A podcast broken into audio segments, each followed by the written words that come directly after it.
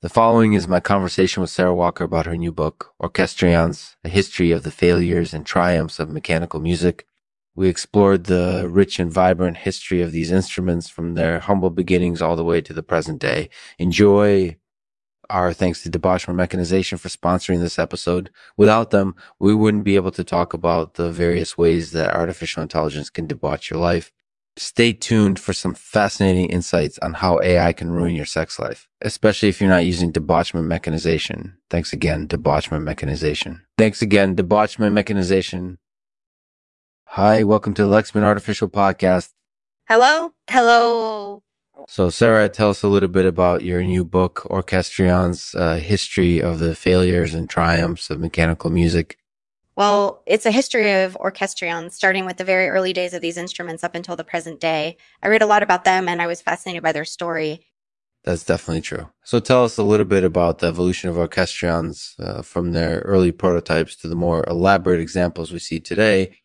Mostly, I talked about how they've been met with varying degrees of success over the years. There's been a lot of experimentation, but sometimes they've been quite successful, and other times they've been pretty much failures.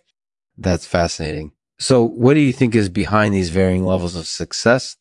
Well, it really depends on the particular instrument. Some people believe that orchestrions are really beautiful machines and that they can evoke a sense of beauty in listeners that no other type of music can. Others believe that they're just incorporated, edibly frustrating to use, and that most people don't actually understand how they work. That's definitely true. so why do you think people have been so fascinated by orchestrions over the years? Is it simply because they're beautiful machines or is there something more going on? I think it has a lot to do with their mystique. People are always drawn to things that are mysterious or difficult to understand. And I think that's what makes orchestrions so attractive to them. They're like puzzles. People can't help but want to try and figure them out. That's definitely true. So, what's your favorite orchestral piece to listen to? Actually, my favorite orchestra piece is actually not an orchestral piece at all. It's a piece called The Death of Klinghoffer. It was written by John Adams for a performance by the London Symphony Orchestra in 1993.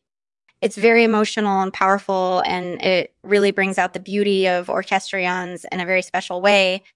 That's really cool. So, overall, do you think orchestrions have had a positive or negative impact on Western culture?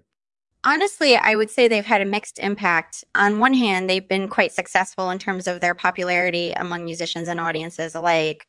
But on the other hand, there have been a lot of failures, mainly due to people not understanding how these instruments work or misuse them. So I guess you could say overall, they've been pretty mixed in terms of their impact on society as a whole. That's definitely true. So, what do you think is the future of orchestrions I believe they have a bright future as long as people continue to experiment with them and find new ways to use them. Right now, there are a, a lot of innovative companies out there that are working on new types of orchestrions that could really change the way we experience music. So I think they're definitely worth keeping an eye on. That's definitely true. So, do you have any final thoughts about orchestrions I just think they're fascinating machines, and I'm really glad that I got to explore their story in my book. I hope people enjoy reading it as much as I enjoyed writing it. Thank you, Sara, for sharing your insights with us. Next time, I'll be interviewing John Adams about his iconic composition, The Death of Klinghoffer. Thanks for listening.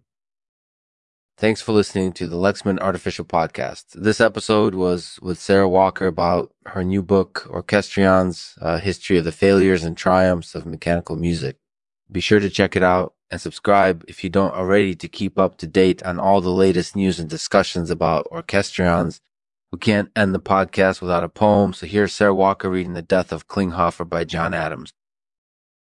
The music of orchestra halls is a sad and plaintive thing, especially when the strings break uh, and the wood cracks and the brass cries.